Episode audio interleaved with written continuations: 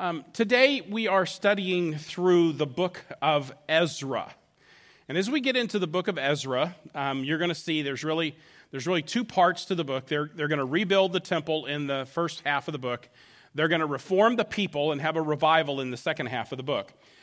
Um, Ezra is really packaged together with Nehemiah. The two books really are one book. It's not until about 1500 that there's any Hebrew copies of Ezra and Nehemiah that aren't together. They, they go together. I'm going to show you that structure in just a little bit. Um, but the thing that also happens in Ezra and Nehemiah is that there is a real clear anchoring of these stories in ancient history. A lot of ancient kings are going to be mentioned of whom we know a lot about because of their own records that they left behind and because of archaeology. And so, historically, the dating of these post exilic prophets becomes way more specific. We can work out the dates of the other things, it takes a lot more work. This is really easy because when it says in the third reign of Artaxerxes, we know who Artaxerxes is, we know when he started to reign, we can figure those dates out pretty easily. And so there are a number of these kings who are going to appear in the Bible um, who are historically real people. Now, just so there's no confusion, I want to start off with a little bit of a quiz today, okay? A quiz with ancient people, okay? On the screen, you have a picture of an ancient Persian king named Darius. You also have a picture of a contemporary music star named Darius Rucker. Darius and Darius, different people, okay? I want to, how many of you feel like maybe the Persian king is on the left? Okay. How many of you, the guy on the right, um, Hootie and the Blowfish, cracked rear view? Anybody have it? Oh my gosh. Mowing the lawn with cracked rear view, blasting in uh, my Walkman, Kate, unbelievable. Cracked rear view. Oh my gosh. Cassette tape, by the way. Um, okay. Darius Rucker, wagon wheel. Oh my gosh, wagon wheel. Jeez. Um, he's not the guy. It's not Darius. It's Darius the first, Darius the second, um, Xerxes, Artaxerxes. Um, th- these are the guys who we're going to talk about. Let me give this a little bit of a setting, okay? Real quickly. Um, there are some historical books in the Old Testament that are written from the Deuteronomistic perspective. They're kind of harsh. They're, they're really showing the failure of the nation. Um, they go back to the contract that the people of Israel enter into with God in the book of Deuteronomy. Before they, before they go into the land, they, they get into this contract and they say, We'll be faithful to you. And in the Deuteronomistic history, we find out how faithful they were or were not. In what we're looking at now, the chronicler's history, we get a, a very different view. It's not so harsh, it's way more hopeful.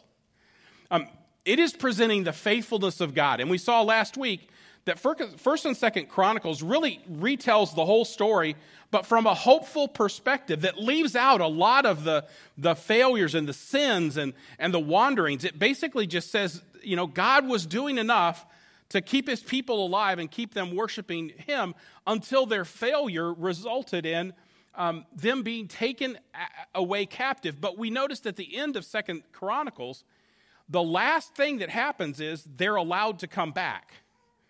Um, what we're going to see in Ezra, Nehemiah, and then we'll look at Esther, which fits in between a section in Ezra. What, what we're going to see is the people who have come back and God's faithfulness to them. Here's the book of Ezra, okay? The book of Ezra has a character that not many people are really familiar with um, because the book is divided into two halves. The first half of the book is a return under a guy named Sheshbazzar and his friend Zerubbabel, when they get back, is going to rebuild the temple. So there's going to be one return in which they come back, rebuild the temple. That's going to be a, a little bit of a herky jerky thing because they're going to get back. They're going to uh, start with the altar of burnt offerings, they're going to lay the foundation, and then there's going to be a little bit of opposition, and um, they're going to stop building with just the foundation and the altar built. Um, what we'll see is during that time, Haggai and Zechariah prophesy, motivate the people. They finish and complete the building of the, the temple. Then there's a, a gap of about 59 years, okay? And after that, there's a second return when Ezra comes back, the guy who we know wrote the book. Now, he doesn't show up until halfway through the book, but he's going to show up with a large group of people who are going to return. He's a priest and a scholar and a pastor, and he's going to lead a revival when all the people get back. Now, Ezra's going to show up in Nehemiah as well because Ezra and Nehemiah really are packaged together. Um, and, and so these, this book of Ezra and Nehemiah is going to have a number of things that all fit together. Um, but I want to start by saying there are three returns Zerubbabel to build the temple, Ezra is going to come back with the people. Nehemiah, that we'll look back, look at the next time I'm, I'm teaching, we're going to see Nehemiah who's going to um, rebuild the walls. So Zerubbabel, temple, Ezra, people, Nehemiah, walls. Three returns that take place, and they're all historically easy to date. In Ezra, we're just getting the first two. We're just getting temple and people. Okay? So that's what's going on. Here's what Danny Hays says The book of Ezra teaches us that God is sovereign and in control, even though we don't always see his direct hand in things. By the way, have you heard that message before? Isn't that the message you keep hearing? You know the reason you need to hear that message again and again? The reason it's the message of so many things is because we need to know in our lives, often we don't see God's hand but he is still sovereign. Often God works slowly, it seems to us, and behind the scenes, but he has his plans and he moves his program along according to his timing and not ours. Our job is to trust in him and to continue to worship him. I mean, this, this is the, this, the repeated message of these narrative passages. God is in control. He's moving his plan forward that is ultimately going to result in Jesus. And for us, it's ultimately going to result in the return of Christ as we are doing the work of making disciples of all nations. He's going to accomplish that. It may be slow, it, it may not look like it's moving, but it's always moving. He goes on to say this too. Related to this is the reality that carrying out God's will and furthering his kingdom on earth can be frustrating and challenging. This was true for Israel's leaders in the book of Ezra and is true for us today. Leaders must cling to God's word and his promises. Indeed, Ezra reminds us how important the word of God is and how important it is that we know and, we know and understand God's word, especially when we undertake difficult and challenging tasks. God is sovereign. He's moving his plan along. He wants to use us, but there's often opposition. What we're going to see in this book is there's opposition from outside, but also opposition from our own apathy. Sometimes we just become so apathetic to God's plan that we get focused on our own stuff. And that's what is going to happen in this book is it's going to address those things. As these people come back to rebuild a temple so that worship can be central. But then they're going to recognize we can't just go through the motions. Our lives have to be aligned with God's purposes. Bruce Wilkinson says it this way Ezra continues the Old Testament narrative of Second Chronicles by showing how God fulfilled his promise to return his people to the land of promise after 70 years of exile. Ezra relates that the story of the two returns from Babylon, the first led by Zerubbabel to rebuild the temple, Ezra 1 through 6, and the second under the leadership of Ezra to rebuild the spiritual condition of the people, Ezra 7 through 11, and then sandwiched between these two accounts is a gap of nearly six decades during which Esther lives and rules as queen in Persia. I'm just setting this up. The first half of Ezra, Zerubbabel's building a temple.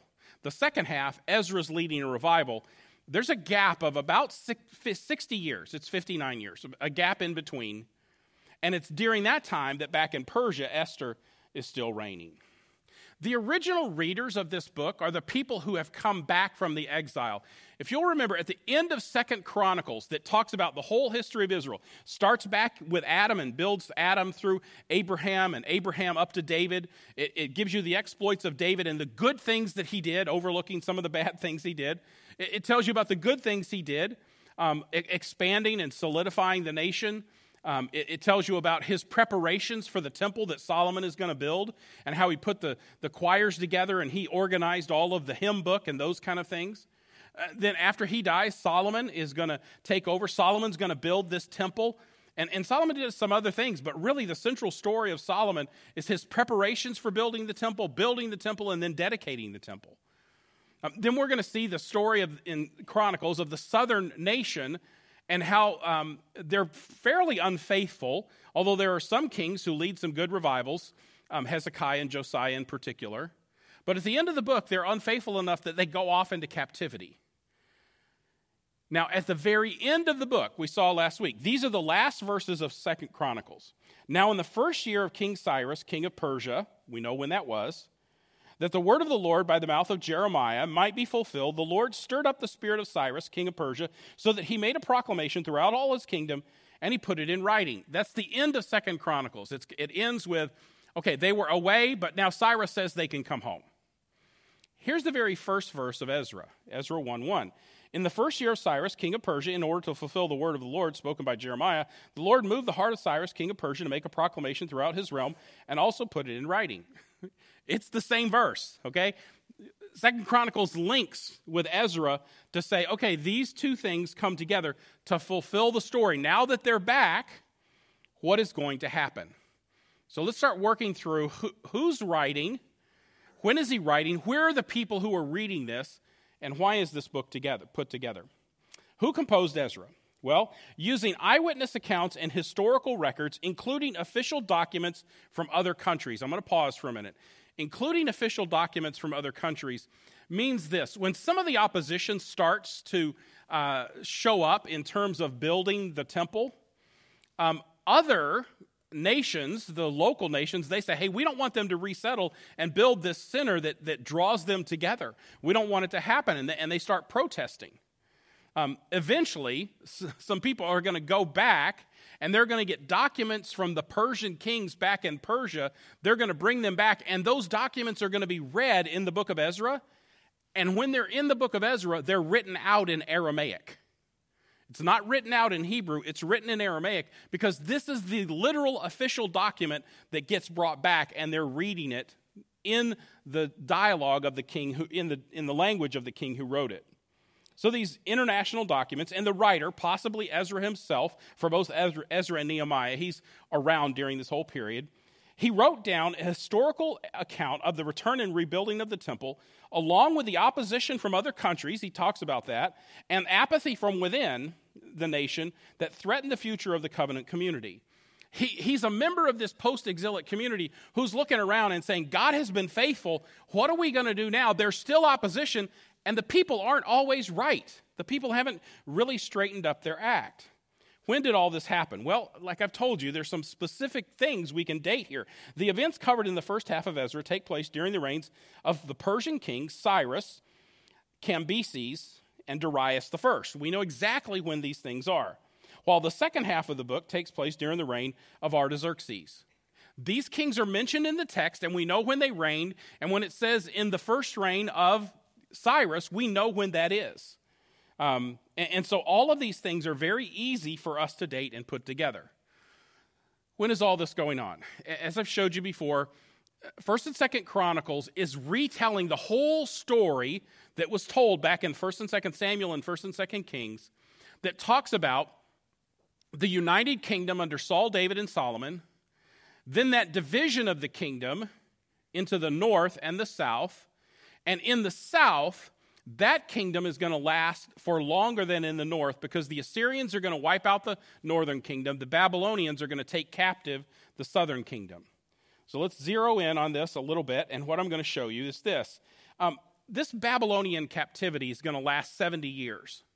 I'm going to show you where that's prophesied and why, it, why it's 70 years, why they know that, that they're ready to come back after the 70 years, when they do come back, end of Second Chronicles, beginning of Ezra, Ezra and Nehemiah are going to write, and their audience is this restored people, the people who have come back.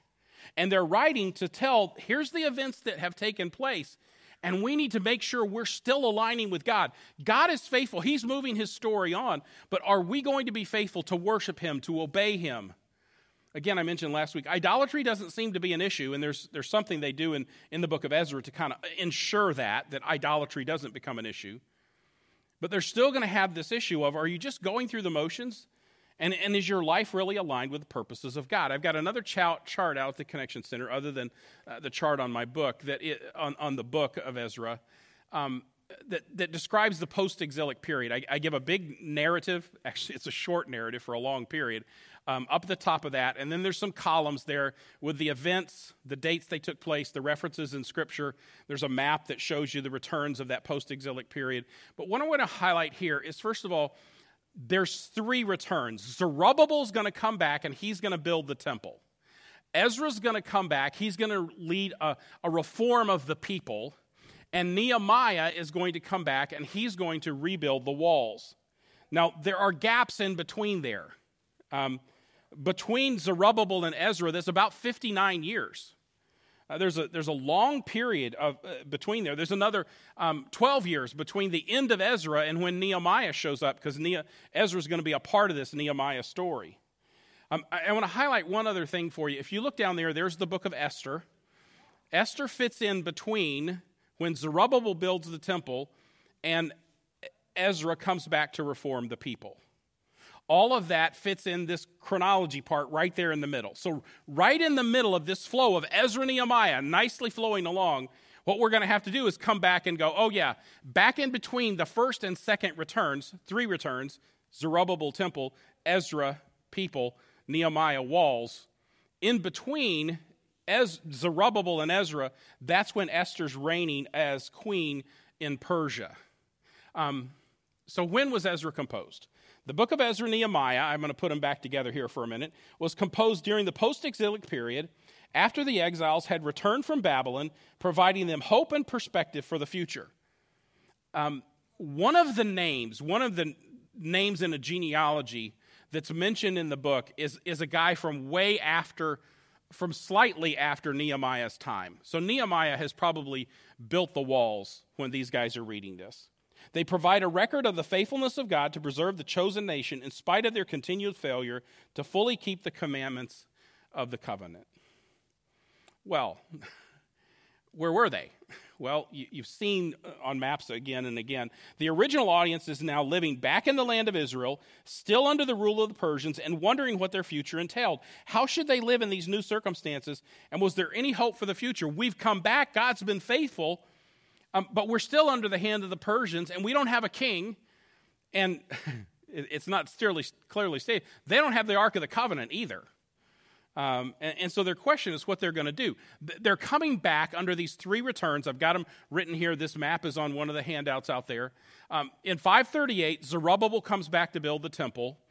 Um, he starts it in 536. They finish it after a delay in 515. Ezra's going to come back in 458. Nehemiah is going to come back in 444. Um, all of this is easy to date because of the, the, the rulers who are connected with it.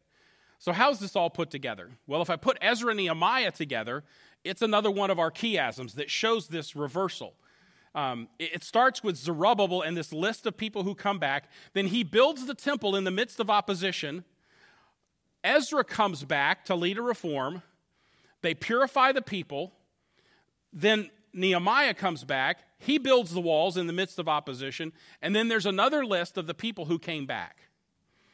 In the middle of all of that, the thing that turns it around is the purification of the people. They come back, they build temple, they build walls, but the central thing that happens is they align themselves.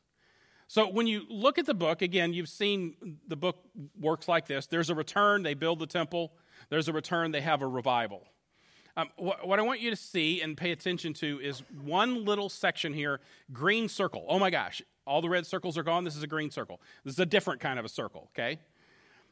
There are two passages in chapter 4, one verse, and then a smaller section that are wacky out of place because they mention kings who are after this period of time.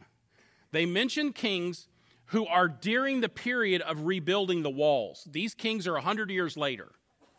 And so, if you're reading along and you get to this section, it, it almost seems like has, has Ezra gotten confused about who's on the throne? No, what, here's what's going on with Ezra Ezra's talking about the opposition to them building the, the temple that brought the temple to, to a lack of conclusion for about 20 years. No one's working on it. And as he's saying, the people were opposed to us, his mind goes, and this doesn't stop, man. This continued way back even into the time of Nehemiah. And he gives you these two examples that jump way forward to the time of Nehemiah. And then he comes back, and what he's going to do is he's going to say, um, yes, there was opposition, but we finished the job. And one of the big reasons they finished the job, he's going to highlight, is the ministry of Haggai and Zechariah. Haggai and Zechariah are going to preach. When, when, the, when the opposition begins and the people stop building the temple, all they've got is the altar and the foundation built. There's opposition, they stop, they get distracted, they start building their own houses. And Haggai says, Hey guys, you finished your houses, you're living in luxury now, and, and the temple is not finished. Come on, finish the temple. And Zechariah says, Guys, you're building the temple for, for Messiah. Let me tell you how glorious this Messiah is. And for 12 chapters, he presents the glory of Messiah and his ultimate rule on earth. It's a very prophetic book, but it's all to show the Messiah deserves you to finish this temple. Again, I, have highlighted that there's um, a 22 year period at the beginning of the book. The first, the first um, seven chapters, the first six chapters, take 22 years. Um, they start building. There's 22. There's they build for about a year, a 20 year gap. They build for about a year. They finish the temple. The second half of the book, after a 59 year gap between Zerubbabel and Ezra, when Esther's queen in Persia, the second half of the book only takes one year. Uh, in fact, it may be way shorter than one year for this revival to all take place. Now, in order to understand what's really going on, I've got to take you back to the Palestinian covenant. If you'll remember in Deuteronomy, um, the nation enters into a covenant with God where he pledges to be faithful to them and they pledge to be eh, faithful to, to God. That covenant and the stipulations of it are presented in Deuteronomy 30 to 32. A smaller version of that is in Leviticus chapter 26. The Palestinian covenant says this God's people will be blessed for their obedience, disciplined for their disobedience, and restored when they repent, because God is faithful to his people. Now, we've seen a lot of discipline for their disobedience, okay? Now we're here at this section of they're being restored because they repent. Um, here, here's what the passage is going to tell us confession of sins results in forgiveness and restoration. By the way, this is not just an Old Testament historical thing, this is true for us. Confession of sin results in forgiveness and restoration. But if they will confess their sins and the sins of their ancestors, their unfaithfulness and their hostility toward me, which made me hostile toward them, so that I sent them into the land of the, their enemies, then when their uncircumcised hearts are humbled, and they pay for their sins, I will remember my covenant with Jacob and my covenant with Isaac and my covenant with Abraham, and I will remember the land. I'll restore them to the land if they'll just confess their sins. And that is what they do. There's a lot of confession in Daniel, there's a lot of confession in Ezra, there's a lot of confession in Nehemiah. God says, I'll restore you he says this For the land will be de- deserted by them and will enjoy its Sabbaths while it lays desolate without them. They will pay for their sins because they rejected my laws and abhorred my decrees. They were gone and they didn't observe the Sabbaths. Lots of Sabbaths they weren't observing, but one in particular is the Sabbath year. Every, um, every seven years, they were supposed to let the land lay fallow, not plant anything that year. Anything that came up naturally was fine. They just couldn't plant and harvest their, their crops normally. Any fruit that grew, they could, they could grow. They needed to uh, set things aside during the sixth year and, and trust God that He would provide enough for them during the sixth year and enough stuff that came up naturally. They were supposed to work together during that, that Sabbath year and, and not plant and harvest anything. Now, during the 470 years that they were living in the land, do you know how many times they observed that Sabbath year? Zero. In 470 years, they skipped the Sabbath year 70 times.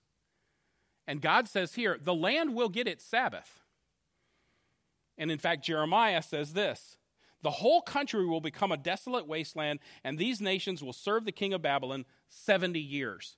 Remember at the end of Second Chronicles, the beginning of Ezra, that according to the prophecy of Jeremiah, they're being sent back because their 70 years were up. This is why these guys like Ezra and uh, Nehemiah and Daniel, it's why they know let's start praying and confessing our sins because we're getting ready to go back. We also find out that God's going to leave a remnant. There's always a remnant. Yet, in spite of this, when they are in the land of their enemies, I will not reject them or abhor them so as to destroy them completely, breaking my covenant with them. I am the Lord their God. I'm not going to destroy them completely. There's always going to be a faithful group who's serving me. You're not alone in this. In your serving the Lord, opposition, apathy, whatever's going on in your life, you're not alone. There's always a remnant who is serving the Lord. And God's going to be faithful. But for their sake, I will remember the covenant with their ancestors, whom I brought out of Egypt in the sight of the nations to be their God. I am the Lord. These are the decrees, the laws, and the regulations that the Lord established at Mount Sinai between himself and the Israelites through Moses. God said, I'll be faithful. I'm going to discipline you. You're going to be away for 70 years. If you repent, you can come back. And they all are repenting and confessing their sins. In Daniel and Ezra and Nehemiah, a lot of repentance and confession of sins. Now, we've talked about the two parts of the book. Zerubbabel comes back to build the temple, and Ezra comes back and leads a, a reform of the people. We're going to talk about those details here for just a minute. This is Zerubbabel's temple. This is a drawing of the temple. Um, they come back, and initially they just build that altar of sacrifice that's there in the front, and they lay the foundation. When they lay the foundation, the building's not built yet. When they lay the foundation, there's a celebration. Now, unfortunately, the opposition arises because they say, oh my gosh, they've got the foundation laid. The other nations oppose them and they stop building for 20 years. But when they laid the foundation, there's a celebration. But here's what Ezra tells us. But many of the older priests and Levites and family heads who had seen the former temple wept aloud when they saw the foundation of this temple being laid, while many others shouted for joy. Some of the young people, they're like, all right, we got the foundation made. Good, we're, we're making good progress. The older people who had seen it when they were children, when they saw the foundations of the temple, they started crying because they saw the other one. Let me give you a picture of the difference. Here's the completed thing. They only had the foundation laid. Here's the completed Zerubbabel's temple. Here's Solomon's temple.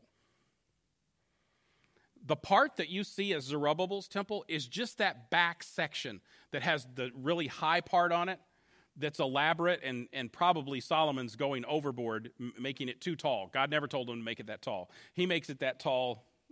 Motives are mixed. Um, but, but can you see this is just the back part of it? This is why the people who had seen it before are just like, oh my gosh, what is, what is going on here? The more significant thing is this Zerubbabel's temple, we are never told that the Spirit of God goes in it. The Shekinah of glory of God was leading the Israelites um, out of Egypt through the wilderness. When they built the tabernacle, the tent that's the mobile worship place, when they built that, the Shekinah glory went into the tent. When Solomon built the temple, there's a clear story where uh, the, the glory goes out of the tabernacle and moves to the temple. During the um, immorality of the southern kingdom, Ezekiel in Ezekiel 7 through 10, perhaps for me one of the saddest stories in all of the Bible, talks about the glory of God leaving the temple. They had so desecrated it, they had so missed the mark of what it meant to worship God that literally the glory of God left from the Holy of Holies, moved to the east part of the building, moved to the east part of the courtyard, moved to the east part of the city, and then went off to the east. And it never comes back, in my mind, until Jesus comes back. And when Jesus is born, there's a light that follows him. I'm not so sure that's not the Shekinah glory. That's a Christmas message. The sad thing about this building is not that it's not big enough, it's that it doesn't have the presence of God. And this, when it gets remodeled by Herod into a big thing, when it's conquered by the Romans in 70 AD, when they conquer it inside, there's no Ark of the Covenant. Um, it was probably melted down by the Babylonians. Let me highlight again Haggai and Zechariah prophesy during this time. This is Ezra 6, Okay? Ezra 6:14 says, "So the elders of the Jews continued to build and prosper." This is after they had met some opposition, they stopped 20 years. They continued to build and prosper under the preaching of Haggai, the prophet, and Zechariah, a descendant of Iddo. They finished building the temple according to the command of the God of Israel and the decrees of Cyrus, Darius, and Artaxerxes, kings of Persia. They start building, lay the foundation, the altar uh, up front. 20 years, Haggai, Zechariah jump in. They say, Guys, we got to finish. You got your houses done. Let's finish. The glory of God in Zechariah, it's worthy. Let's, let's build this thing. And so they finish this building. And it becomes central to their worship. That's the first half of the book. In the second half of the book, we meet this man named Ezra. Here's the description of him Ezra came up from Babylon. He was a teacher well versed in the law of Moses, which the Lord, the God of Israel, had given. The king had granted him everything he asked for, for the hand of the Lord, his God, was on him. Here is a, a, a man blessed by God who has studied the scripture and we're going to see him teaching the scriptures throughout Ezra and Nehemiah. He's reading the scriptures, probably teaching them locally. In Nehemiah, he's going to stand up and, and read the scriptures publicly and lead a huge revival in Nehemiah. But what happens in the book of Ezra is Ezra is leading some people back to the land. Um, he's teaching the law locally, and some of the people come to him and say, Hey, we've got a problem here. Um, once we've gotten back, some of the people have intermarried with the local people. They've intermarried with the Amorites and the Ammonites and the Moabites. And what's going to happen here at the very end of the book is there's going to be, um, not by the suggestion of Ezra, but the people are going to say, We messed up.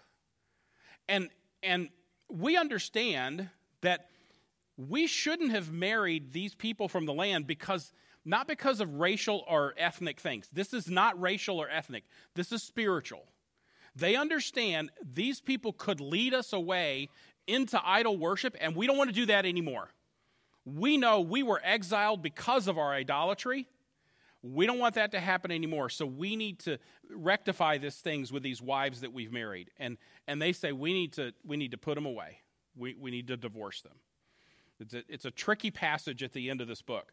Um, I, I want to say, first of all, this is not racial or ethnic, um, this is spiritual. And, and God had warned them about this back in Exodus chapter 34. Here's what God says Be careful not to make a treaty with those who live in the land. For they for for when they prostitute themselves to their gods and sacrifice to them, they will invite you and you will eat their sacrifices. They'll say, "Come on over, participate with us." And when you choose some of their daughters as wives for your sons, and those daughters prostitute themselves to their gods, they will lead your sons to do the same. What they're hearing here is just like Solomon. And we don't want any more of that.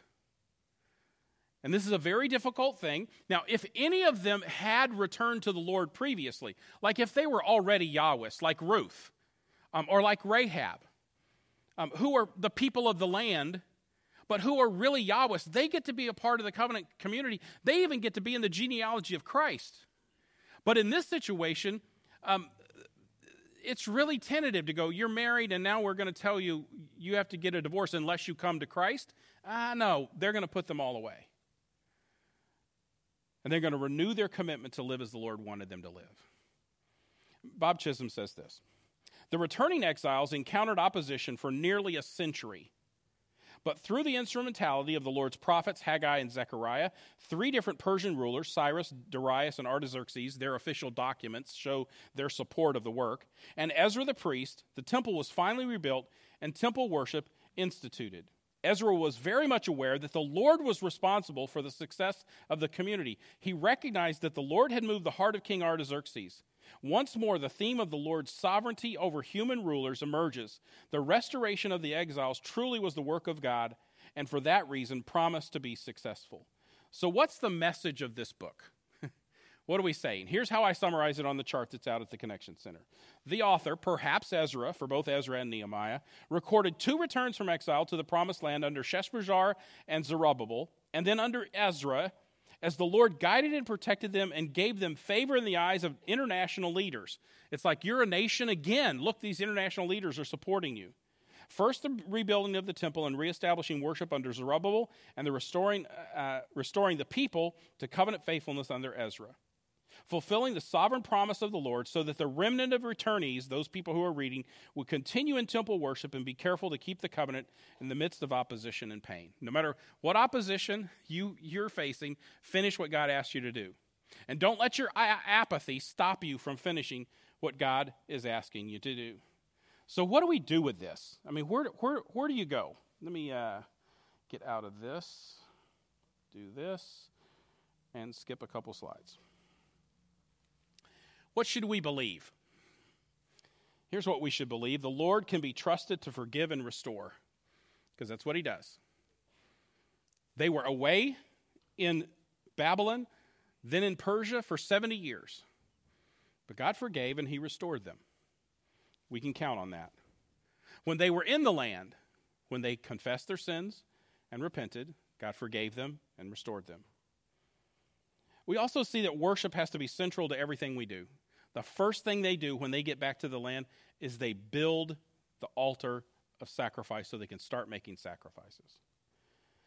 We also see that true worship is not just going through the motions, it results in obedient living, making the right choices about who you marry, who you hang out with, by the way, there's even a New Testament principle that says very clearly believers should not marry unbelievers. I can't tell you how many times I've seen, oh, this is going to be okay. I'll have such a positive influence on them. But Sunday morning, who wants to be here listening to me if you don't have to? If, you, if the Spirit's not leading you here, my guess is you're on a boat. And if you've got an unbeliever who's your spouse, you're going to be on a boat. True worship results in obedient living and confession and repentance are normal parts of the Christian life. Folks, confession and repentance are normal parts of the Christian life because we don't have our acts together. These, these books are showing us again and again people don't have their acts together. We don't have our acts together. Confession and repentance are a part of the normal Christian life. And rest in God's grace and goodness. Examine your life for inconsistencies in your walk with the Lord. You're here, I get it, you're worshiping, but is there anything in your life that's inconsistent with a person who's sitting here worshiping the Lord, singing these songs? And if there is, make confession, repentance, and worship a central part of your life. Confess, repent, worship. You're going to get an opportunity to do that very clearly today. Where does this fit? It's a continuation of the story of God's faithfulness after his people's failure.